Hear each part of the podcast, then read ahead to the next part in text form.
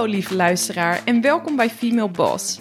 De show waarin ik jou met mijn gasten help de beste versie van jezelf te worden. Onze mentale en fysieke gezondheid hollen achteruit. En door het vele thuiswerken bestaan onze dagen tegenwoordig vooral uit opeenvolgende meetings, deadlines en negatieve feedback. Dit levert ons stress op en zorgt ervoor dat we steeds minder bewegen. En beide hebben dan weer een negatieve impact op onze fysieke en mentale gezondheid. Ruim 1 miljoen Nederlanders ervaren dan ook burn-out klachten. Terwijl een gezond lichaam en gezonde geest randvoorwaardelijk zijn voor een succesvol en gelukkig leven. Maar ik vraag me af, hoe kom je daar? Op die vraag ga ik in dit Wellbeing seizoen een antwoord zoeken. Met verschillende gezondheidsexperts buig ik me over dit onderwerp en komen met concrete tips en stappen om jou verder te helpen. Aan het einde van dit seizoen heb jij de tools om je leven weer in balans te krijgen. Ben jij ook klaar voor een positieve verandering?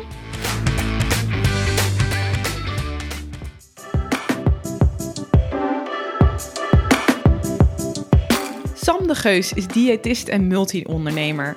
Als eigenaar van Common Heroes Personal Training en de Geus Sport. Zij helpt haar klanten aan een gezonde geest en een gezond lichaam, zodat zij succesvol kunnen zijn in hun business. Al op de middelbare school was Sam een kleine ondernemer. Er was altijd wel een probleem dat ze kon oplossen en in ruil daarvoor kreeg ze geld. Na een paar pittige jaren in de horeca, met behoorlijk wat extra kilo's, kwam fitness op haar pad. Daarmee wist ze een knop om te draaien. Met die mindset change helpt zij nu ook anderen naar een gezonde lifestyle. Op dit moment is ze druk bezig met het opstarten van haar nieuwe onderneming. Een breakfast club vol met gezonde dranken en maaltijden. In deze podcast neemt ze ons mee in haar verhaal en geeft ze jou tips om je leven gezonder in te richten.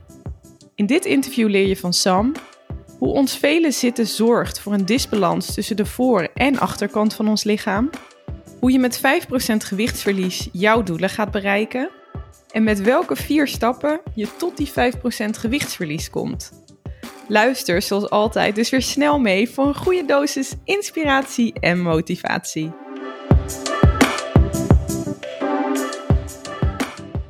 Hey Sam, superleuk dat ik hier mag zijn, te gast bij de Geus. Ja, leuk, welkom. Dankjewel. We gaan meteen beginnen. Wie was vroeger een rolmodel voor jou? Wie was vroeger een rolmodel voor mij? Nou, ik, als ik daarover nadenk, dan moet ik best wel vaak aan mijn moeder denken nu. Nu ik erop terugkijk. Omdat ik het heel knap vind dat mijn moeder werkte. Uh, die heeft heel lang gestudeerd en heel veel opleidingen gedaan. En toen ze eenmaal kinderen kreeg, toch even goed besloten om dat wel weer te gaan omzetten in een baan, gecombineerd met kinderen. Oh, wow. Dus dat is, als ik daarop terugkijk, vind ik dat een heel fijn rolmodel. Ja, en daar was je toen nog niet zo bewust van? Nee. Nee, als ik terug ga naar het meisje van 12 of zo, dan denk je aan de Spice Girls. Ja, er waren andere Dat is echt- dingen dat is echt belangrijk leven. Ja. Ja, en als ik daarop terugkijk, is dat ook wel weer grappig. Want die hebben natuurlijk allerlei karaktereigenschappen bij elkaar. Ja, is gewoon dat het bijna ook niet niet een rolmodel kan zijn geweest. Ja. Uit onze generatie. en is dat nu anders dat je nu zo naar je moeder kijkt nu je ook zelf moeder bent? Ja. Heeft Ja. dat het extra aangewakkerd? ja, het moederschap geeft je weer inzicht en geeft je ook weer veel meer begrip naar je ouders toe. Dat vind ik ook altijd wel. Ja, mooi. Ja. Wat goed. Hey, was jij altijd al bezig met je gezondheid? Nee. Nee, dat vind ik een leuke vraag dat je stelt, want dat vertel ik ook heel vaak eh, aan mijn klanten. Ik was wel altijd heel sportief. Als kind al vond ik alles leuk. Dat heb ik eigenlijk nog steeds, wat ik heel veel leuk vind. Dus ik zat wel in een week op ballet en op streetdance. En ik zat op musical en ik zat op tennis. En, dus ik deed wel heel veel, maar ik was er helemaal niet per se heel goed in. Ehm, en ik werd later op de middelbare school, bleef ik dat soort dingen ook allemaal doen. Maar ging ik ook in de horeca werk- werken. En daar was ik wel heel goed in. En dat vond ik ook heel leuk. En vooral het uitgaan vond ik ook heel leuk. En ieder jaar kwam er eigenlijk een kilootje bij. Ik was als kind, heel, als kleinkind heel mager, maar later niet meer. En er kwam steeds meer bij. Totdat ik op een gegeven moment eh, op de weegschaal ging staan en 106 kilo woog. En toen dacht ik, nou moet er echt iets gebeuren. En toen is er echt een, een ommekeer gemaakt dat ik dacht, nee, dit, dit kan niet zo doorgaan. Ik ben er hier te jong voor en eh, het leven is te leuk om eh, je eigenlijk daar niet vrij in te voelen. En toen ben ik geworden wat ik nu ben, 30 kilo afgevallen. En dat is wel met met name eten, Ja? maar ook gewoon eh, gerichter trainen. Dus ik ben echt wel, ik kan mensen daar heel fijn in meenemen van het kan namelijk wel. Want als ik het kan en ik ben echt Ja. niet zo bijzonder, dan kan jij het ook. Wat goed. Ja. Ja. Dus echt uit je eigen ervaring dat dat zo lukte. Ja. Ja. Ja, wat goed. Dus dat was de reden dat je er anders bent, naar bent gaan kijken. En kon je dat ook volhouden? Was dat nog een uitdaging? Ehm, nou, wat ik wel altijd zeg is afvallen is één, maar het volhouden is eigenlijk moeilijker. Want als je in een proces zit, dan is het leuk en je behaalt resultaat. Ja, en Ja. dan is het op gewicht blijven. Dat is eigenlijk niet zo leuk. Nee. Eh, en dat is met trainen ook zo. Hè? Je gaat allemaal heel fanatiek van start, maar het vervolgens de rest van je leven doen, dat is wel heel moeizaam.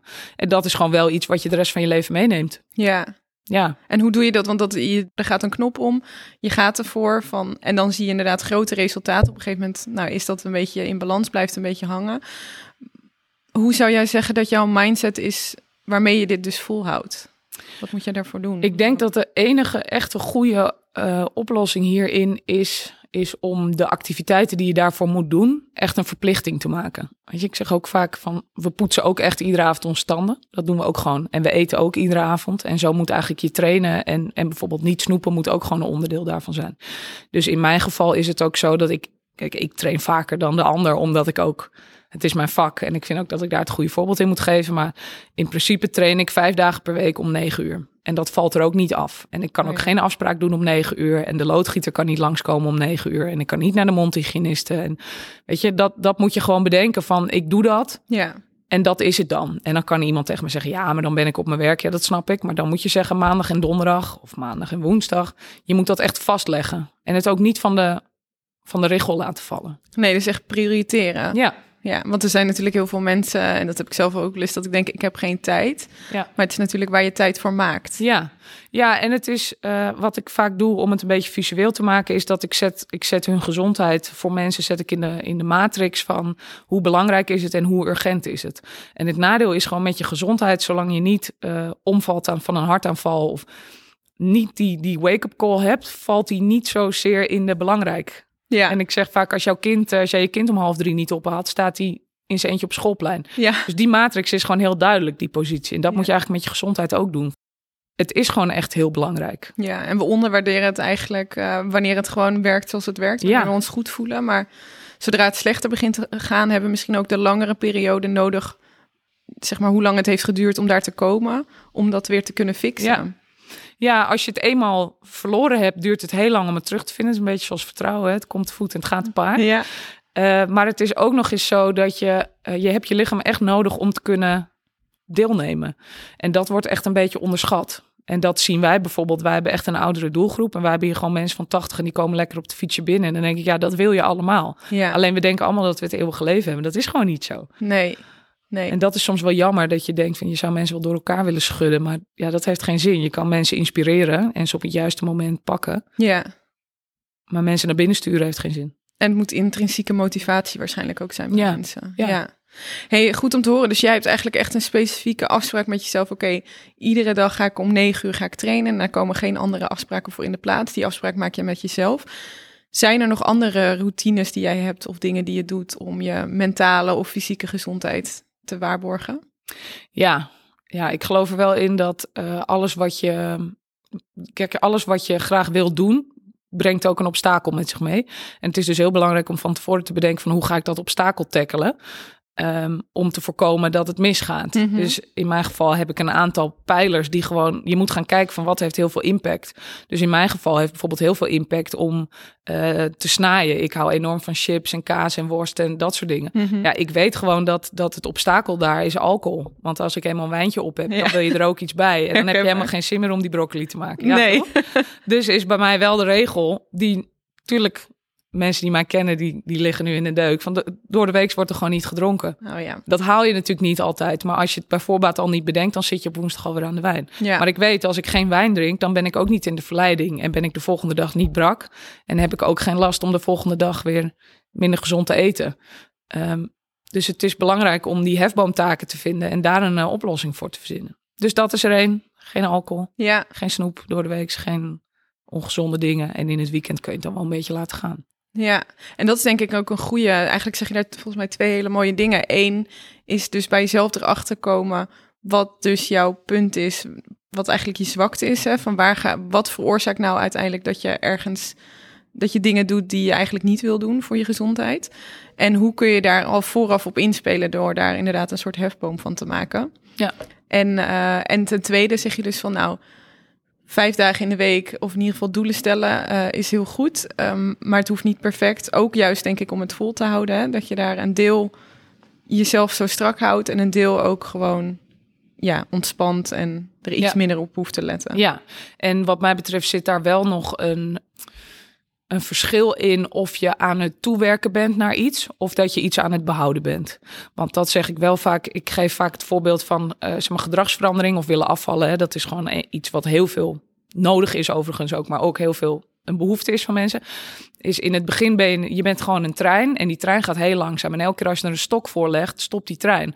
Als die trein op een gegeven moment keihard gaat, dan, dan vermaalt hij die stok zonder moeite. Ja, Ja, en in het begin ben je gewoon een stoomlocomotief die heel langzaam op gang komt. En als jij ieder weekend twee dagen zondigt of ieder weekend, dan, dan kom je niet op gang. Nee. Dus wij zeggen wel vaak als je begint met dit soort dingen, als je echt een, echt een gericht doel hebt, Mhm. ja, dan moet je gewoon wat strenger zijn. ja, Maar op een gegeven moment ben je op een punt dat je dat kan hebben. Ja. En dan is het oké. En dan kun je wat meer die balans gaan opzoeken. ja, omdat je dus een periode hebt om in te halen waar je er waarschijnlijk minder op hebt gelet. Ja. ja. Ja, en als jij eh, te zacht bent voor jezelf, want je wil, het moet allemaal eh, eh, geleidelijk. En Ja. ja, dan loop je het risico dat je aan het eind van de rit je neus stoot. Omdat je eigenlijk met die twee dagen weer teniet doet waar je in die vijf dagen je best voor doet. En dat is echt een killer voor je motivatie. ja, ja. En dan hou je dus ook niet vol. Dan hou je het niet vol. Nee. Dus je zal iets moeten doen om die trein in gang te zetten. Je zal patronen moeten doorbreken. Misschien vaker trainen dan dat je uiteindelijk van plan bent om te gaan doen. Mhm. Om op gang te komen. En Ja. als je eenmaal dat op de rit hebt, dan kun je wel de teugels weer een beetje laten vieren. En dat is natuurlijk een spel. En dat is moeilijk. Ja. Ja. Ja.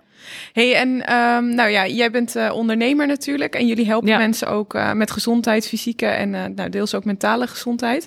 Jullie helpen ondernemers ook om, om nou ja, fit te zijn. Wat zie jij bij de mensen om je heen? In je klanten of, of nou ja, in de samenleving? Welke klachten zie jij? Nou, wat wij, wat als ik even helemaal uitzoom, dan kom ik eigenlijk op dat er een algehele disbalans is. En dat komt wel op verschillende vlakken zien wij dat terug. Eigenlijk, wij zien dat natuurlijk in de eerste plaats binnen het fysieke aspect is er een disbalans. Dus er is bijvoorbeeld een enorme disbalans tussen de voorkant van het lichaam en de achterkant van het lichaam. Omdat we veel te veel zitten. Oh, Eh, en door dat zitten worden de voorkant van de spieren eigenlijk verkort. Want je zit gebogen, dus je benen zijn gebogen, je buikspieren zijn gebogen, je rug is wat gebogen, dus je, je, je borstspieren zijn wat verkort. En de achterkant wordt natuurlijk eigenlijk verlengd. Je, je rug wordt iets verlengd, je schouders wordt iets verlengd. Dus dat is bijvoorbeeld echt een hele duidelijke fysieke disbalans die we zien. Ja. Maar er is Nooit ook over een, eh, nagedacht. nee. nee. Nee, dat is alles werkt in symbiose. Je hebt Ja. dag en nacht en trekken en duwen. En op het moment dat je dat gaat zien, dan zie je het eigenlijk overal. Want we hebben het ook in fysiek en mentaal aspect is vaak een disbalans. Eh, maar ook op de werkvloer is vaak een disbalans. We werken veel te veel of we werken helemaal niet. Hè? Er is Ja. een disbalans tussen de man- en vrouwdynamiek. Eh, ja, eigenlijk zie je die, die disbalans zie je overal wel terugkomen. Dus dat is wel, als ik uitzoom, wel een, iets wat een steeds groter wordend probleem is. Ja, en wat, wat voor oplossingen zie je daarvoor? De oplossing is, eh, in mijn ogen, is het per onderdeel natuurlijk verschillend. Mhm. Maar bij ons is stap 1 echt altijd heel erg de bewustwording. Kijk, eh, als jij iets doet en het werkt voor jou, dan is er niks aan de hand. Maar vaak is er iets wat niet helemaal lekker loopt. En dan is het heel belangrijk om te gaan kijken van, oké, hoe is die, hoe is die balans? En dat is per stukje eigenlijk heel verschillend natuurlijk. Ja, Dus Ja. bijvoorbeeld als we het even het fysieke aspect pakken van eh, bijvoorbeeld die disbalans tussen voorkant en achterkant van het lichaam. Ja, dan is er eigenlijk zijn er twee oplossingen. Eén is meer bewegen, want we zitten gewoon veel te veel. Mhm. En twee is trainen, want door te trainen kun je dat ook wel een beetje corrigeren. ja. Dus eh, wat ik veel zie is, we hebben best wel, ken ik wat mensen die zeggen, ja, maar ik train thuis.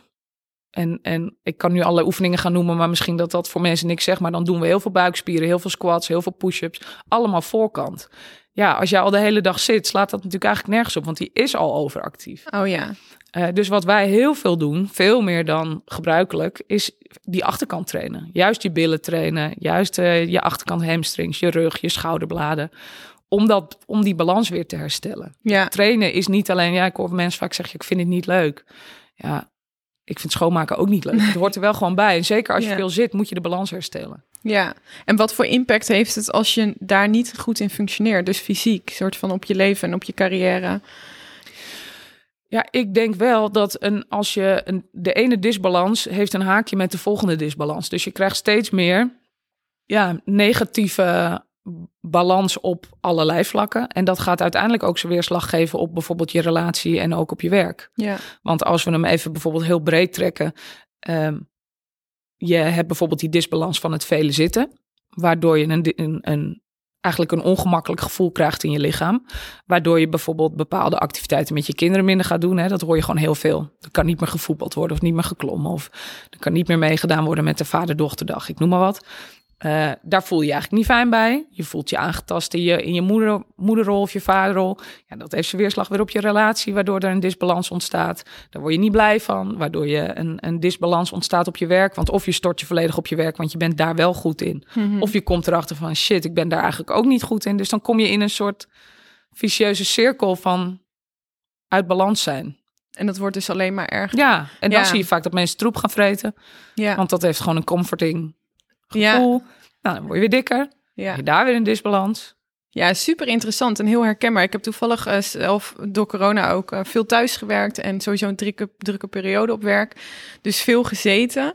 En ik trainde eigenlijk altijd wel, was op zich wel fit. Ehm, maar goed, sportscholen waren dicht, dus inderdaad al toen thuis gaan trainen. En toen op een gegeven moment ehm, schoot het soort van in mijn rug. En toen dacht ik, wat is dit? En toen dacht ik al, het voelt alsof er een zenuw bekneld zat. Nou, ze konden er heel lang, kwamen ze bij fysio niet achter wat het was. Dachten ze, verrekte bilspier.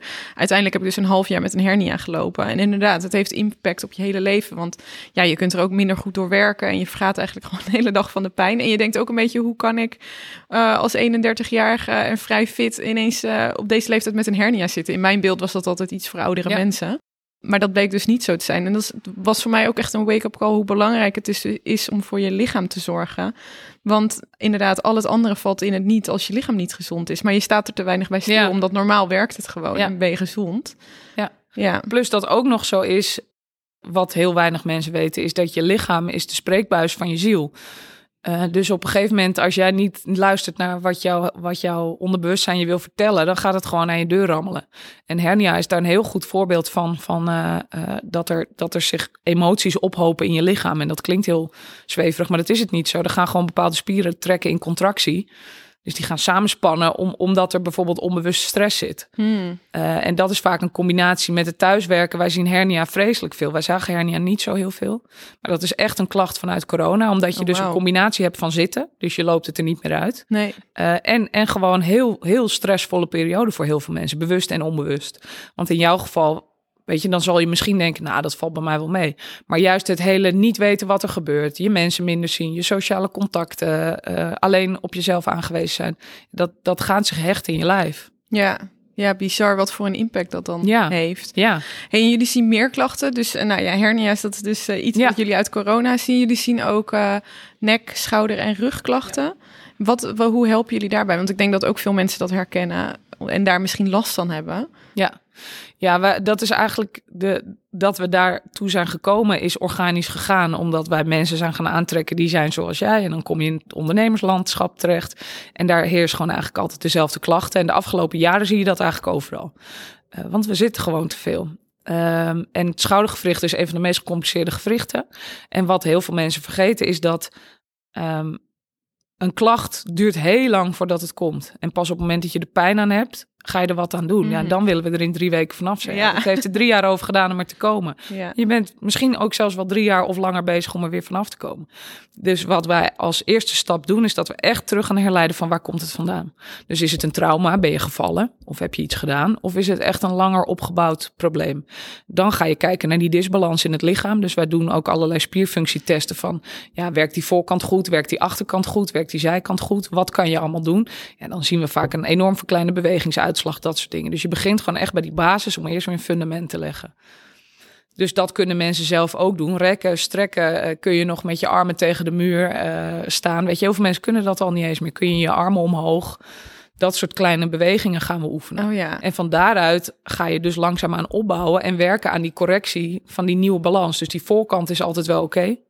En die achterkant is altijd verzwakt. Dus dan is het gewoon krachttraining. En ja. dit zijn natuurlijk allemaal dingen die je zelf ook gewoon kan doen.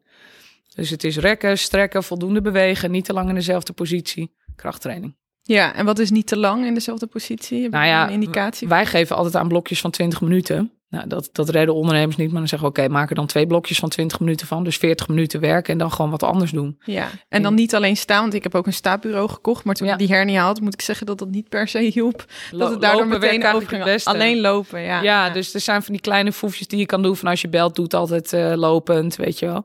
Eh, eh, zo'n, zo'n, je hebt van die schermen die gaan uit na, ti- na een uur bijvoorbeeld. Ja. Dat ze even op zwart gaan. Maar het is gewoon moeilijk. Eh, want als jij gewoon in een, in, een, in een flinke essay zit, dan wil je daar gewoon drie uur aan beuken. ja. Dus op het moment dat jij meer zit, zal je dus ook de balans aan de andere kant meer moeten opzoeken. Moet je meer trainen. ja. Moet je meer bewegen. Dus je meer moet dat rekken. gewoon compenseren. Ja, je Dat moet compenseren. dus eigenlijk, nou, inderdaad, of je nou studeert of werkt of andere dingen doet, als je ja, veel in dezelfde houding zit of staat, dan is het eigenlijk gewoon nodig om of die blokjes in te bouwen, waarin je dus weer gaat lopen en uit die, eh, uit die houding komt. Ja. Of dus compenseren als dat niet kan op een later moment op de dag. Ja. En dan moet je waarschijnlijk iets meer tijd Ja. ervoor nemen. Ja, en dan dus niet ook nog eens de dingen gaan doen die ook niet bijdragen. Dus wat wij heel veel zien is, dan hebben mensen pauze en dan gaan ze op hun telefoon. Nou, als je op je telefoon zit, dan heb je hem in je hand en je hoofd kijkt omlaag. En dan heb je weer die belasting op je nek. Ja, En wij voorzien wel ehm, een enorme kentering of een, of een beweging in klachten... dat we over binnen nu een vijf tot tien jaar... dat gewoon heel veel nekklachten zijn. Omdat zeker die jongeren, die zitten allemaal zo. ja. En die, die, die kunnen ook een beweging maken met hun hoofd... wat wij al niet meer redden. Als je in de trein zit, reis je met de trein? Ja, wel eens. En je ja. moet er eens op letten. Ze zitten allemaal bijna met hun hoofd in een hoek van 90 graden. Want ze zitten helemaal ineengedoken op die telefoon. Nou, doe dat maar eens urenlang. En Ja. die gasten die doen dat gewoon urenlang. Ja. Ah, misschien evalueren we wel door. Ja, ja, Dat ja. ons hoofd gewoon Wordt anders onze op onze houding. romp staat. ja. Ehm, maar dat is wel de volgende, het volgende probleem, verwacht ik. Dus daar gaan wel dingen ook eh, in bijkomen. En wat Ja. is dan goed om... Veel te ja, rollen? draaibewegingen te maken met je nek. Maar gewoon überhaupt niet te veel op je telefoon. Dat is echt gewoon sowieso een killer voor bijna alles. Ja, dus je schermtijd ook... beperken. Schermtijd echt beperken. Ehm, veel rechtop. Je scherm verhoogt. De zitpositie is ook heel belangrijk. Dus de hoogte ten opzichte van je tafel is belangrijk. Eh, je armpositie is belangrijk. Want als jij zo werkt zonder je elleboog te ondersteunen, krijg je ook last van je nek. Eh, je scherm moet op ooghoogte, zodat je niet te hoog en te laag kijkt. Dus dat zijn wel dingen waar je heel veel aan kan doen. Ja. Maar het, de truc is eigenlijk ook om te laten. Nou, Ja. Niet de hele tijd te zitten. En niet achter een scherm. Ja, en of niet staan naar te een scherm. Ja. Ja, als jij in een grote conglomeraat werkt, dan eh, ja, is het moeilijk hoor. Ja. Maar ja, je begint bij jezelf. herkenbaar. Ja, en wat je zegt is denk ik ook wel een goede dat... Dat je er echt mee aan de slag moet. En het klinkt een beetje saai, want het is natuurlijk de ergonomische houding. Ja, vroeger was het in ieder geval iets waar ik me niet druk op maakte of me niet, wat me niet interesseerde.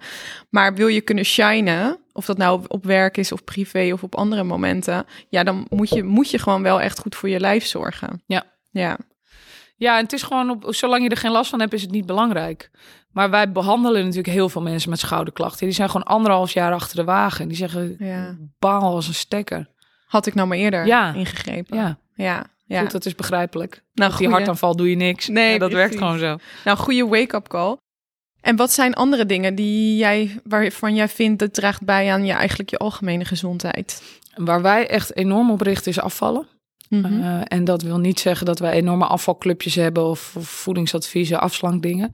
Eh, maar er is de afgelopen jaren heel veel onderzoek gedaan. Eh, we worden natuurlijk steeds dikker met de tijd. Dat is nou eenmaal zo als je de plaatjes ziet. hè, we krijgen steeds meer overgewicht.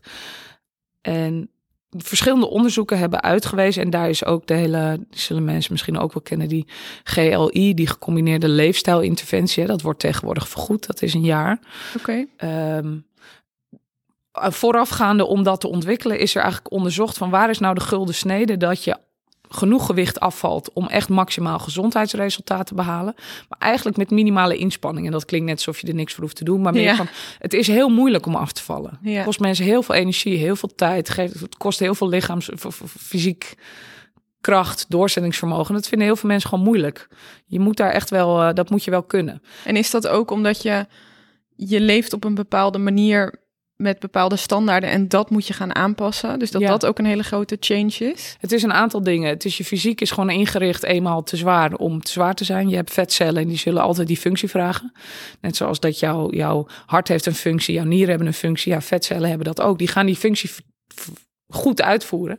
Dus die gaan op een gegeven moment weer vragen om vet als ze leeg zijn. Dus je hebt altijd een kleine strijd in je lijf. En je moet patronen doorbreken. Je moet misschien eh, afrekenen met vrienden waar je altijd mee gaat zuipen. Eh, je, je moet Ja. echt heel veel doen. Ehm, nou is er dus uit dat onderzoek gebleven, gebleken dat, dat je hebt een soort curve die eigenlijk best wel een stukje omhoog schiet bij 5% gewichtsverlies. En daar wordt gekeken naar, uh, dan kijken ze naar de kwaliteit van de hart en vaten. Die, zijn, die bereiken daar eigenlijk zijn maximale piek, waarna het gewoon wel beter wordt, uiteraard. Hoe meer je afvalt, hoe beter. Maar die, die grote winst zit in die eerste 5%. Hmm. Um, vervolgens je conditie wordt naar gekeken.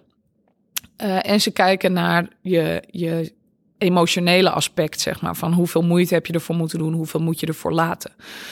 Dus wat wij nu doen is, wij richten ons helemaal niet heel specifiek van combo ons afvallen. Maar dat is wel altijd, zeker met de personal training, maar ook in de sportschool wel een aandachtspunt van, ja, probeer dat nou eens te doen. Want 5% is eigenlijk al best wel mooi. Uh, als je natuurlijk 70 kilo weegt, is dat 3,5 kilo. Ja. Dat is eigenlijk gewoon wel mooi, een mooi gewicht. En als jij natuurlijk 120 kilo weegt, ja. Ja, dan is dat even een ander gewicht. Maar dat is allemaal behapbaar. Ja. En wat brengt het je uiteindelijk als je dus die 5% gewichtsverlies bereikt? Nou, het voordeel is dat het iets is wat je vol kan houden. Dus wat het je brengt, is het brengt je eigenlijk groei. Mhm. wat, wat een soort succeservaring is in je hoofd, waardoor je je goed voelt over jezelf. Um, maar het is daardoor, daarna ook goed vol te houden. Dus het brengt jou maximale opbrengsten met minimale effort. En dat is wel waar heel veel mensen toch naar op zoek zijn. Plus dat als je dat eenmaal hebt bereikt, dat is natuurlijk wat wij achter de schermen proberen te doen, is dan vervolgens natuurlijk te kijken van kunnen we dat nog een beetje oprekken. Ja. Maar juist door het behapbaar te maken, denken mensen, nou, dit red ik. Ja. Dit gaat me lukken. Ja, dus dit hangt eigenlijk een beetje samen met doelen stellen. Dat je niet een enorm groot. Nou, het is altijd goed om een big, hairy, audacious goal te stellen. Maar dat kan soms zo groot zijn dat het verlammend werkt of demotiverend omdat je het niet bereikt. Maar dat je hem eindelijk, eigenlijk opknipt in kleine stapjes. Ja. En dat je dus zegt, nou, we gaan voor die 5%. Ja. En als je dat eenmaal hebt behaald, dan geeft dat geluksgevoel waarschijnlijk en raak je gemotiveerd. En dan kan je eventueel doorpakken. Ja, altijd weer voor 5% nodig. gaan. Ja. Dus jullie pakken dat meestal zo aan, stapjes van 5% ja. gewichtsverlies. Ja. En waar sleutelen jullie dan het eerst aan? Wij sleutelen het eerst aan bewustwording. Dus dat is eigenlijk stap 1. Um, ehm, want acht van de tien mensen komen bij ons binnen en die zeggen: Nee, maar ik eet niet te veel. En die ratelen dan op wat ze eten. En dan denk ik, ja, dit is wat jij denkt dat je eet. Of wat jouw bedoeling is dat je eet. Maar dat red je misschien drie dagen in de week.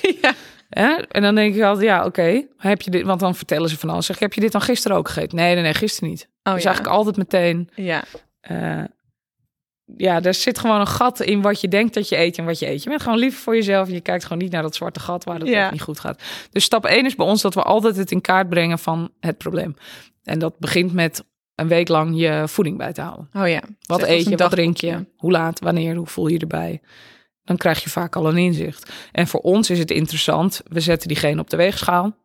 Uh, vervolgens gaat iemand een week dat doen. En dan gaan we weer op de weegschaal. Is iemand afgevallen, dan weet je dus van... oh, er is al onbewust is er al wat gebeurd. Ja. Want blijkbaar ben je al meer gaan opletten. Terwijl als iemand echt opschrijft... of als iemand echt doet wat hij doet en niet afvalt, dan, zie je geen dan heb je gewoon een inzicht. Ja. Dus er is, het is geen, er is geen goed of fout, maar vaak zien we dat mensen al wat afvallen. En dan krijgen we al meteen, ja, ik werd me toch wel bewust dat ik eigenlijk gewoon altijd die drie koekjes eet. En ik dacht, dat wil ik niet, en dan ga ik niet opschrijven. Ja. En dat is voor mensen ook heel fijn, en dan hoef ik niks te zeggen. Nee, het is gewoon een stok achter de deur ook. Ja, wat goed. En, dan, uh, en dat kan iedereen die luistert natuurlijk zelf ook doen, ja. die daar een stap in willen maken. Dus eigenlijk in kaart brengen, heel eerlijk met jezelf zijn, wat eet ik nu precies op een dag? En dan vervolgens gaan jullie ook kijken van uh, op basis van het aantal kilo waarschijnlijk dat iemand kwijtraakt van oké, wat moeten we dan in ieder geval qua voeding gaan aanpassen. Ja, we gaan dan vervolgens heb je een, een je, kijk, er is geen one size fits all methode, maar er zijn wel gewoon wat richtlijnen van oké, als je zoveel weegt, zo oud bent, dan, dan is dit een beetje wat je zou moeten eten mm onder under de circumstances van uh, een normaal lichaamsverbruik. Uh, dus dat ga je dan met elkaar bepalen. Dat kunnen mensen ook gewoon zelf doen. Daar hebben we ook gewoon een toeltje voor op de website. Um, en vervolgens ga je kijken um, hoe zit je in de eetmomenten en de macronutriënten. En dat is eigenlijk wat we zien is uh, als je veel graast, noemen wij dat, dus veel kleine eetmomentjes hebt, dan heb je, ben je gewoon vatbaarder voor overtollig lichaamsgewicht. Oh, ik ben wel een grazer volgens mij. Oh ja? Eet je zes keer per dag? Ja, ja, ja, kleine dingetjes, maar inderdaad niet grote hoeveelheden qua lunch of avondeten. Dat vind ik altijd een beetje veel, dus dan verspreid ik het meer. Maar dat is dus minder goed. Minder goed, maar dan kom je weer terug op wat we, waar we eigenlijk mee begonnen.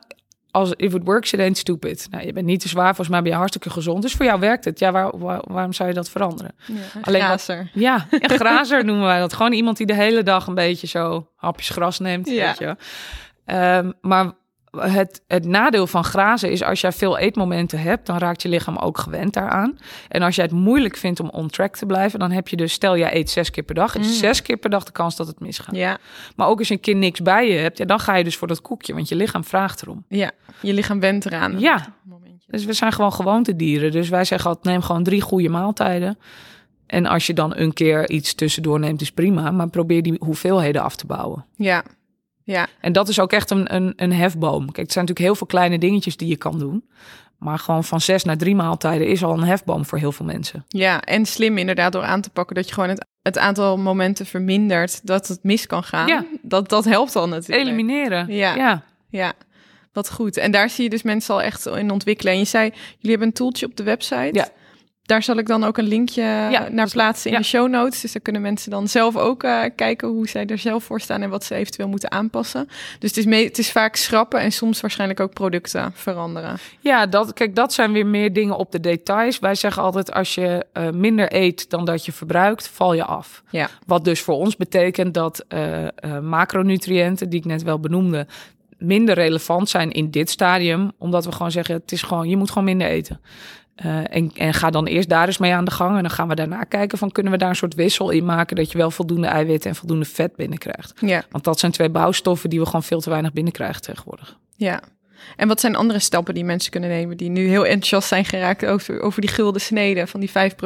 Ja, vervolgens kijken we eigenlijk, stap drie is altijd dat we gaan kijken naar de daily activity. Dus de dagelijkse activiteit moet gewoon omhoog. En dan dat doen wij in deze fase, omdat heel veel mensen het nog moeilijk vinden om echt te trainen of te gaan trainen. Die stap is nog te groot. Eh, de sportschool is nog eh, even een blokkade. Dus dan zeggen we vaak, breng die dagelijkse activiteit omhoog, want daar heb je gewoon meer aan. Mhm. Dus eh, dat wil zeggen, ga vaker op de fiets, ga meer lopen, maar stel jezelf daar wel praktische doelen in. Want ik ga vaker op de fiets, heeft geen zin. Maar als je zegt, ik ga vijf keer per week op de fiets naar mijn werk, Ja, dan kun je het daar, dan zal je het gerust niet altijd halen, maar dan weet je wel waar je naartoe moet werken. Ik ga iedere dag 10.000 stappen zetten. Ik doe zelf vaak op dat moment, als ik denk ik moet er even wat meer opletten, dan ga ik met mijn zoontje voetballen. Dus ik ga gewoon twee keer in de week met mijn zoontje voetballen. oh ja. Ja, je kan naar de speeltuin gaan en erbij gaan zitten. Of je zegt, we gaan even naar het veldje en we gaan even trappen, weet je wel. Dat, dat Ja. zijn kleine dingen die je vergroot. En heel concreet maken Ja. dus. Niet een beetje het vragen van ik ga... Ik heb de intentie om weer te gaan fietsen. Nee, gewoon concrete Ja. doelen en afspraken met jezelf Ja. maken. En het voordeel is, dat zijn weer dingen dat op het moment dat jij even niet... Kijk, trainen is iets, als je het niet doet, doe je het niet. Terwijl met je dagelijkse activiteit, als je dat echt weet te implementeren... dan is dat iets wat je blijft doen. Ja, Ook op vakantie, ook op... Dus die heeft, dat is echt wel weer een hefboom die we gebruiken. ja wat en goed. dan is pas stap vier is echt fitness. Omdat je met krachttraining gewoon veel meer calorieën verbrandt... en veel meer aan je lichaam werkt. Maar dat is pas de laatste stap. Ja, dus er zit eigenlijk heel veel voor. Ja. Ook wat mensen zelf kunnen Heel doen. veel wat je zelf kan doen. Ja. Ja. Ja. En die, die stap vier, is dat dan ook om uiteindelijk echt het resultaat te kunnen bereiken? Of is dat meer... Nou, dat is tweeledig. Eh, je kan gewoon eh, resultaat bereiken zonder te trainen. Dus je hebt het sporten niet nodig om, die, om af te vallen. Alleen eh, het, het fitnessen doet een aantal dingen met je, want het, het, het stimuleert je testosteronopbouw. En testosteron is eigenlijk heel belangrijk voor zelfverzekerd gevoel, ruimtelijk inzicht, een beetje dat, dat, dat daadkrachtige. En doordat je dat wat meer ontwikkelt, ga je je ook wat fijner voelen. Plus dat je wat spiermassa opbouwt, waardoor je lichaamssamenstelling een beetje optimaliseert. Ehm, en het is iets, je lichaam is eh, gemaakt om gebruikt te worden. En op het moment dat je het niet gebruikt, use it or lose it, dan wordt dat gewoon minder. Mhm. Dus dat krachttrainen is ook echt bedoeld om, om iets op te bouwen. Ja. Ja. Dus het is niet nodig voor resultaat, maar het is voor je mindset en voor die balans is het heel belangrijk. Ja, en mooi als die stofjes uiteindelijk zorgen dat je inderdaad ook daadkrachtiger bent, bijvoorbeeld in je werk of in je studie of Ja. in je privéleven. Dat het eigenlijk veel meer brengt en ook langer resultaat heeft. Ja. ja, want dat is wel een leuk bruggetje wat je maakt. Wij zeggen heel vaak dat trainen is een soort microversie van de wereld. Want het is gewoon af en toe KUT. En als je het dan toch hebt gedaan, heb je in je hoofd een soort succeservaring. En je ziet dat mensen die dat consequent doen, ook makkelijker dat moeilijke gesprek met hun collega aangaan. Of eh, bijvoorbeeld, we zijn in een wereld beland dat als het regent gaan we met de auto. Mhm. Als jij gewoon leert van het, we hebben gewoon af en toe een beetje weerstand. En zie het als een moment van, hé, Ik kan nu even mijn, mijn mind trainen op dat, dat het soms af en toe gewoon moeilijk is. En het dan wel doen. Wel doorzetten, wel die twaalf herhalingen, wel door de regen fietsen. Ja, dan, dan bouw je er ook echt een stukje mindset mee op. Ja, te gek. Ja. Dus inderdaad, hoe liever we voor onszelf zijn, hoe in die zin zwakker we eigenlijk Ja, worden. we zijn veel te zacht geworden. Ja, en terwijl als je dus inderdaad even ergens doorheen bijt, zoals die, eh, die herhalingen, de reps, Ja, eh, of inderdaad door de regen op de fiets, dat dat uiteindelijk een mindset opbouwt die ook op andere plekken in je leven terugkomt en waar je gebruik van kunt maken. Ja. Zoals je zegt, dat moeilijke gesprek voeren of eh, je salarisonderhandelingen ingaan of dat soort dingen. ja. Ja, super interessant. En dat zie je ook terug bij jullie klanten. Ja, wat wij heel veel zien, en dat is natuurlijk op zich niet echt een goed teken, maar wij zien best wel vaak eh, relatiebreuken bijvoorbeeld bij ons ontstaan. Eh, en dat komt voort. Kijk, dat zijn dingen, dat zeg ik ook vaak, in je, in, je, in je vrienden zie je het ook al. Hè? Je ziet in al als een soort Titanic, zie je al wie er uit elkaar gaan en wie niet. Maar als je er zelf in zit, zie je dat niet. En dat is vaak, iets stroomt niet. En dan komen mensen bij ons, want die denken, er moet iets veranderen. En dan is je antwoord, vind je altijd wel in beweging. Dan moet je gewoon gaan doen. En dan op een gegeven moment voelen mensen gesterkt. Ze voelen zich energiek. Ze denken, ja, ik kan dit gewoon wel. Ja, en dan ga je de confrontatie aan met je partner. In sommige gevallen wordt het beter. In sommige gevallen is dan eigenlijk de conclusie die je eigenlijk al heel lang weet. Ja, we moeten gewoon uit elkaar. Ja. Dus dat zien we best wel vaak. ja. Ja, dus echt op zoveel Ja, plekken impact, zeg maar. ja, Ja, maar super interessant. En ook hoe dat dus terugkomt in eh, de relaties, wat je zegt nou ook bij, eh, bij klanten eigenlijk. ja. Ja, Ja, dit is natuurlijk een voorbeeld. Je hebt ook mensen die echt dingen gaan doen met hun werk of dingen anders gaan doen met hun kinderen. Of de, de, de- wat ik net zeg van antwoorden vind je in beweging. Dat is verder helemaal niet een zin van mij. Maar dat is gewoon wel heel bekend. Dat door dingen te gaan doen, ga je dingen doen, ga je dingen zien, ga je aan de gang. Ja, Ja. En dan ontstaat er gewoon een bepaalde flow. En ook misschien inderdaad het creatieve stuk, wat jij zegt door flow. Net zoals dat je als je andere dingen doet, als je even stopt met werk, werken en gaat wandelen of douchen of iets anders gaat doen. Waardoor je meestal ook weer op creatieve ideeën komt, waar je niet eh, eh, op was gekomen als je achter je laptop was blijven zitten. Ja. Ja. Ja, en, en eh, mijn business coach zegt altijd: eh, stress is nooit gevolg van te druk zijn. Het is altijd gevolg van weinig overzicht. Ja, je, je, je hersenen worden gewoon een soort snelkookpan op een gegeven moment. Hè, met alle prikkels die we krijgen. We krijgen nu op een dag meer prikkels dan eh, vroeger in ons hele leven. ja. Ja, je moet dan even uit de situatie om vervolgens terug te komen en denken: oh, oh. En dat is met trainen ook zo. Ja. Je gaat eruit en je komt thuis. Je denkt: oh, dit is het. Easy. Ja, precies. Terwijl je weggaat en denkt: oh, het ontploft straks achter mij. Ja, dus het brengt ook heel zo. veel rust en Ja. overzicht. Ja, nou en mooie brug, want uh, nee, je bent dus zelf ondernemer. Je werkt samen met jouw man ook bij de Ja. Geus. Ja. Uh, je hebt een gezin. Ja. Ik ben eigenlijk heel benieuwd. Je lijkt het allemaal te kunnen managen, alle ballen in de lucht te houden. Wat is jouw grootste learning in jouw carrière? Nou, moet ik zeggen dat ik uh, afgelopen weekend twee dagen met mijn business coach heb gehad en daar een enorme learning uit heb gehaald. Uh, want we gingen namelijk kijken van wat is jouw drijfveer om te doen wat je doet. En daar kwam bij mij uit voort. Uh, laten we teruggaan dat dus ik ook merkte dat er een disbalans was. En dat haal je nu eigenlijk zelf aan van het lijkt allemaal te lukken. En dat is ook zo. Maar waar lever je dan in? Hè? Mm-hmm. Want als alles balans is en je doet zoveel goed, dan moet daar natuurlijk een tegenhanger aan zijn aan wat je helemaal niet goed doet. En dat was dus voor mij eigenlijk mijn eigen tijd, die er niet was. Mm. En ik kwam er dus de afgelopen dagen achter dat ik leg de lat gewoon heel hoog. Dus ik faal niet, punt. Dus wat je doet, dat lukt. Maar ja, als jij dat op een gegeven moment door hebt van dat werk, dan kun je er steeds mee doen en dat lukt allemaal. ja. En toen kwam ik op mijn eigen inzicht van, ik, er is dus ook geen tijd voor jezelf. Die prijs ga je uiteindelijk betalen. Dus mijn, mijn eigen learning, mijn negatieve learning is dat ik uh, daar een betere balans in moet gaan aanbrengen. Ja. En dat is wel ook weer iets wat ik eigenlijk bij heel veel mensen zie. En dat is zo grappig als je in een vak zit, je zit in dienstverlening, dan ben je altijd naar anderen aan het kijken. Je ziet het bij anderen, je ziet het bij jezelf gewoon niet. Nee. Dus een algemene learning, als ik terugkijk naar mijn. Uh, ik ben uh, eigenlijk al vanaf de middelbare school. doe ik allerlei verschillende dingen in ondernemersland. Um, dat je altijd moet kijken. Um, blijven kijken naar jezelf. Wat ben ik aan het doen? En is dat in lijn met mijn missie? En wat is mijn doel daarbij? Want dat vergeet je vaak een beetje. Je gaat maar door. Ja. En je gaat dat doen waar je goed in bent. Maar en is jij... dat ook de juiste berg die je aan het beklimmen bent? Ja, en jij maakte dus die afspraak ook met jezelf van nou, alles wat ik doe, dat slaagt eigenlijk. En dat kon je heel lang volhouden. En waren daar al signalen van dat je merkte dat dat stukje van jouzelf, je, je eigen tijd, dat je daar al signalen van opmerkte dat dat in het gedrang kwam? Ja, want je merkt gewoon dat je altijd moe bent, bijvoorbeeld. Of dat je hele lange dagen maakt. Want ik wil het allemaal goed doen. Dus ik wil ook er voor mijn gezin zijn. Dus dat betekende dat ik dan buiten schooltijden ook dan thuis ben. Dat betekent dat als je kind in bed ligt, dat je nog aan het werk bent. Dat Mhm. betekent dat je s'avonds tot half één doorgaat. Dat betekent dat je. Ja, Hè? Maar in het weekend wilde ik ook wel vooral vrij zijn. Want je moet dan leuke dingen doen. Want je moet leuke dingen doen. Weet je, nou dan doe je dat. Terwijl je eigenlijk denkt, ja, eigenlijk had ik ook gewoon een dag op de bank kunnen liggen. ja. Dus je gaat op een gegeven moment patronen zien. Vaak met terugwerkende krachten. Na het inzicht komt pas eh, de realisatie. Dus ja, dat was er wel al eerder. En daarom ben ik ook bij een business coach weer terechtgekomen. Wat goed. Je voelt gewoon van het voegt niet helemaal. Maar wat het is, vind je niet meteen. Hè? Nee, je kunt, het is moeilijk om zelf de vinger op de zere plek te leggen. Ja. Waar, waar jij waarschijnlijk Ja. eh, cliënten ook bij helpt. Ja, je ziet gewoon heel... Echt, vooral vrouwen hebben dit. ja. Mannen hebben dit veel minder. Die hebben andere problemen. Maar vrouwen hebben vaak van... eh, En wat de is lat hoog. De lat hoog leggen Ja. voor zichzelf. niet kunnen, niet willen falen.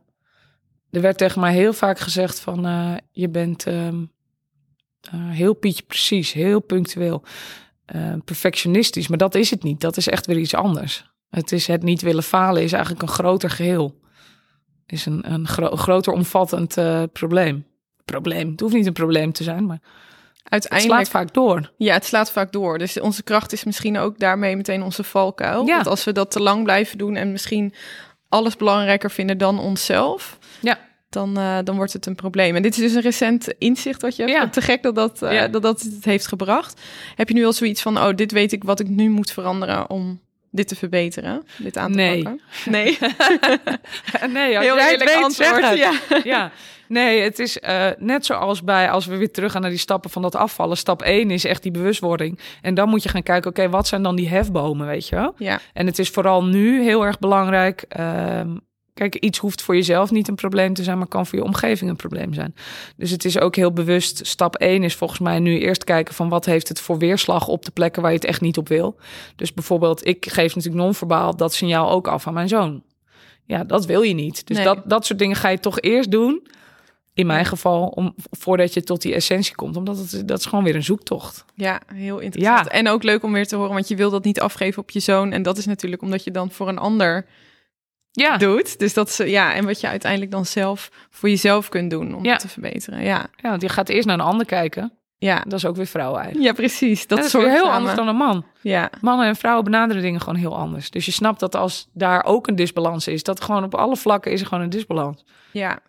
Hey, en eh, nou, jij zei, je bent nu volgens mij een jaar bezig met de business coaching. Hè? Je bent daar dus mee gestart omdat je nou ja, voelde dat er een soort disbalans was en daarmee aan de slag wilde.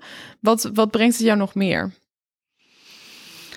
Nou, ik ben eh, drie jaar geleden hier gestart, maar een jaar nu heel intensief. Wat het mij, eh, waardoor ik ermee begon, is dat ik eigenlijk, dat zullen misschien veel vrouwen wel herkennen, is dat je s'avonds thuis komt en dat je bijna denkt, als iemand nu in me prikt, dan ga ik huilen. Oh ja. Dat, dat hebben Oh. heel veel vrouwen hebben dat een fase in hun leven. En ik had dat ook. Eh, dus wat het mij heel erg heeft gebracht, is heel veel overzicht en ruimte. En daardoor ben je dus niet meer zo overkookt. Ik noem het vaak die fluitketel, dat je gewoon zit en dat je gewoon langzaamaan voelt van... ik word rooier en er komt stoom uit mijn oren en eh, dat. Denk je dat je daarmee ook tegen een burn-out of overspannenheid? of Nee, dat niet. Nee, nee. En, maar dat hebben veel mensen natuurlijk wel. Ja, Alleen, ehm, ik denk dat het ook gedeeltelijk komt door je vakgebied... dat je fysiek daar heel actief mee bezig bent. mhm. Eh, en ook dat ik zelf, je, de een is daar meer mee bezig dan de ander. Ik was altijd wel heel erg bezig met zelfontwikkeling. Ja. Alleen gewoon nooit de juiste snaren helemaal weten te raken. Dus wel, ik ben wel altijd snel. Dat zit ook wel in mijn aard. Van er is een probleem, dat moeten we aanpakken. Dat is ook, Heel als ik mensen om me heen zie die dan maanden of jaren met iets kunnen doorlopen, denk ik, hoe krijg je het voor elkaar? ja, Het zit je in de weg, doe er wat aan. ja. Maar ja, Want zo pak jij weer anders, aan. ja. En wat brengt het je nu? Dus om die, om die tijd daarvoor te nemen met een business coach te zitten? Eh, het brengt mij enorm veel rust en focus en overzicht. En het is heel fijn eh, om in een groep te opereren eh, waarin het gewoon helemaal oké is om twee dagen helemaal met jezelf bezig te zijn. En Mhm. de ander uiteraard, want je helpt elkaar. Maar eh, niet te hoeven nadenken van, oh god, ik ben al twee uur tegen mijn man aan het lullen die echt al lang uitgecheckt is. of, weet je, dat soort dingen. Dat je Ja. gewoon even weg kan van de sociaal acceptabele of sociaal wenselijke antwoorden. En Ja. dat je gewoon kan gaan voor echt even je business. Dat je ongegeneerd kan praten over omzetten bijvoorbeeld. Weet je, dat vinden mensen toch ook heel ingewikkeld. Ja. Weet je, zo zijn er echt wel dingen dat je, waar je enorm van groeit. Omdat het gewoon heel fijn is om af en toe even te resoneren. Van, joh, hoe doe jij dat? Wat doe jij? Wat, wat kan er nou anders? Even met de billen bloot van, ja, dit gaat gewoon niet goed. ja. Help mij. Dus het is ook los van, omdat dit specifieke business coaching is, dus ook nou ja, als je ondernemer bent, maar voor de luisteraars die geen ondernemers zijn, kan het dus helpen om vooral even, wat ik hoor, de rust te nemen om überhaupt te reflecteren en om met andere mensen te sparren en het gesprek aan te gaan. Eigenlijk heel eerlijk en open, zonder dat je zegt tegen vriendinnen als die vragen, hoe gaat het met je? Ja, alles gaat goed, wel Ja. druk. Of weet Ja. je wel, dat het in het oppervlakkige blijft. Ja. ja, ik vind sowieso zou ik wel willen pleiten voor om het normaler te maken. Om gewoon ergens ook verschillende fases in je leven met coaches te gaan praten. En ik zeg altijd van als je gaat hockeyen heb je een trainer. En als je naar de tandarts gaat krijg je een tandarts. En als je een huis zoekt dan eh, heb je een makelaar, weet je. Mhm. Maar er zijn gewoon bepaalde dingen die doen we zelf. En we vinden ook allemaal wat van mensen die op Tinder een relatie vinden. Terwijl ik denk van ja, dat moet dan in één keer spontaan. Ja, En, ja. en eh, je mindset moet ook gewoon in één keer goed. Dan denk ik, ja, laten we dat taboe nou doorbreken. Dat, dat er ook gewoon, dat daar ook gewoon professionals voor zijn. ja, Die jou helpen. En dat is juist heel leuk. Heel veel mensen denken, ja, dan moet er een beerput van ellende open. Dat hoeft helemaal niet. nee. Kees heeft dat ook gedaan. Die heeft echt niet jankend op een bankje gezeten. Maar mensen helpen jou wel weer verder. Ja, gewoon net alsof je, ja, als je altijd hetzelfde doet wat je al deed, dan krijg je hetzelfde resultaat. Ja. En je wilt waarschijnlijk juist naar een ander resultaat. Ja. Ja, en het is logisch dat je, waarschijnlijk zitten heel veel antwoorden in jezelf, maar als iemand, ja, moet je daarbij helpen soms om die te vinden, denk ik. De, de, kwaliteit van je vragen bepaalt de kwaliteit van je antwoorden. Dus als jij iemand hebt die daar goede vragen op stelt, dan kom, krijg je mooie antwoorden. Dat komt gewoon uit jezelf. Ja, ja, super interessant. Ja. Hey, wat heb jij voor advies voor ons? Enerzijds een combinatie van carrière en, eh, en gezondheid. Nou, wat ik, wat wel echt mijn missie is, is om echt mensen aan bewegen te krijgen. Omdat het gewoon voor je mind ook zo lekker is. Dus het is één, vind ik gewoon eh, dat, het, dat het fysiek nodig is. Maar mentaal zie ik gewoon best wel een verschuiving de afgelopen jaren van. En corona heeft dat echt nog wel een trap nagegeven. Van we worden steeds minder blij. Dus eh, ja, mijn missie is echt wel van joh, kom naar die sportschool voor je sociale contact. Iedereen zegt bij ons: nee, nee, nee, ik ben geen groepsmens. Ik ben geen groepsmens. het is gewoon bullshit. We zijn, we zijn een kudde, we zijn kuddedieren. Ja, Alleen we vinden het moeilijk om dat eerste contact te leggen. Ja, Ja. dat is prima. ja, Maar kom en drink dat bakje koffie. Ga naar die groepsles. Ga, weet je wel, zoek dat contact op, want dat maakt je blij. Een leuk gesprek op straat maakt je blij. Eh, en dat is hier in de sportschool op kleine schaal. Dus men, ja, ga trainen voor Ja. je geest en voor je lichaam. En qua ondernemerschap zou ik echt willen adviseren om echt heel duidelijk richting te bepalen. Want dat zie ik gewoon heel veel mensen om mij heen, grote en kleine bedrijven, die doen van alles. En van alles wat en alles wel goed. Maar ga nou één ding doen en floreer daar gewoon in. Daar krijg je zoveel meer energie van. ja, wat mooi. Ja. Door focus aan te brengen. Heb je dat Ja. zelf ook gemerkt Ja. bij jullie? En ik geef ook vaak het voorbeeld van eh, bij ons in de sportbranche. Als je naar een personal trainer site gaat, daar staat... ik ben gespecialiseerd in afvallen, spiermassaopbouw, blessure, revalidatie... eh small group, één op één, boksen, petstraining. Dat je echt denkt, ja, iemand Alles. is hem, niemand is hem. Ik ben overal goed in. A, is dat bullshit. En B, spreek je ook niemand aan. Mhm. En dat is bijvoorbeeld bij ons. We hebben heel bewust die keuze gemaakt. Wij zijn er voor ondernemers met nek, rug en schouderklachten. Betekent dat dat we alleen die mensen helpen? Nee. Maar dat betekent wel dat als wij die boodschap uitdragen, dat die resoneert bij die groep. Ja, Ja, het is natuurlijk eng, hè? Want je denkt dan van ja, misschien, ja, maar dan trekt dus misschien niet genoeg mensen aan. Ja, maar je, je hebt liever alle ondernemers met die klacht bij ons, ja. omdat je in een, in een holte blijft roepen. ja, precies. En niemand zich echt aangesproken voelt omdat het te algemeen is. Ja, Ja, wat mooi. Dus echt een soort kies je doelgroep en maak een specifieke boodschap ja, en focus je daarop. ja. Ja, zodat je mensen weten waar je van bent. Ja, en dat is eigenlijk met alles natuurlijk zo, weet je. Je, je hadden wij het in het voorgesprek ook even over. Je bedrijf moet een bijdrage leveren aan jouw uiteindelijke doel. Je training moet een bijdrage leveren aan je uiteindelijke doel. Weet je, niet alles hoeft altijd gefocust op de mission te zijn, Mhm. maar het maakt je leven wel leuker, want je komt ergens. Ja, je, sparen voor een bruiloft is tien keer makkelijker dan gewoon sparen. ja, ja, ja. ja. Ja. Ja. Toen, toen ik ging trouwen, toen kon eh, iedere euro kon in dat hamsterrolletje. Maar anders geef je het, hè, dan is het iedere maand toch weer verbrand. Ja, ja, Het is allemaal zo logisch. ja. Maar totdat je Kiezen. het weet. Ja, Ja, ja. kiezen. super mooi. Heb jij nog een boekentip voor ons? Ja, ik heb gekozen voor The Heroine's Journey. En die is van Marie Murdoch. Ik had hem even opgeschreven. Ehm, en daar heb ik voor gekozen omdat het eigenlijk heel mooi ja, de, de heldinnenreis omschrijft. Dus eigenlijk de hele vrouwenreis. En ook de, de vooroordelen en de dogma's en dat soort dingen allemaal bespreekt. En dat is vaak heel fijn als je als vrouw dat gaat lezen, omdat je eigenlijk niet zo goed weet waar je staat en hoe het zit. En dan ga je dingen van herkenning zien. Dus uh, bijvoorbeeld wordt er heel erg gekeken naar, weet je wat, die man-vrouw dynamiek. Moet dat nou? Moet een vrouw, waarom moet een vrouw altijd stoer zijn? Waarom wordt er tegen mij gezegd, nou, wat ben jij flink? Weet je, dat is al op hele kleine leeftijd. Ja. Waarom is het heel stoer als je een stoere vrouw bent? Waarom is het niet stoer als je veel huilt? Weet je, wat zijn dat voor patronen die je als meisje al worden aangeleerd? Ja. Uh, en hoe kun je dat doorbreken en eigenlijk gewoon je vrouwelijkheid weer omarmen? Want dan mag het ook wel weer stromen. Vrouwen, we voelen gewoon als vrouw vaak wel van het voegt niet helemaal. Maar wat het is, is moeilijk. En heeft het jou daar ook in geholpen om dat Ja, te laten stromen? Het heeft voor mij enorm bevestigd dat je uh, merkt van het. Ik, ik ben best stoer van mezelf en ik ben ik sta mijn mannetje wel. Maar je voelt je daar ook niet altijd fijn bij. En op een gegeven moment ga je gewoon weer accepteren dat je denkt: ja, nee, maar ik wil gewoon ook graag dat iets meer zorgen. En ik hoef niet dat. En ik hoef niet. Ja, Ja, en dat gewoon accepteren dat dat Ja. ook goed is. Ja, wat mooi. Ja. Goeie tip. Mooi. Ja, Die hebben we nog niet gehoord. Toepasselijk op je podcast, want hij is echt voor iedereen. eh, Super. het heeft niks te maken met ondernemerschap, maar wel met alles eh voor je vrouw, zijn. zijn. Ja, wat mooi. Nou, die zetten we in de show notes en komt op de website. Dus dank voor deze mooie tip. En ook dank voor jouw super inspirerende en mooie verhaal. Heel veel learnings ook daarin. Ik ben heel benieuwd. Voor ons ben jij echt een female boss. Van welke female boss zou jij haar verhaal wel willen horen? Nou, ik zou graag eh, het verhaal van Jessie Jess willen horen. Fuik, Jessie Jess Fuik.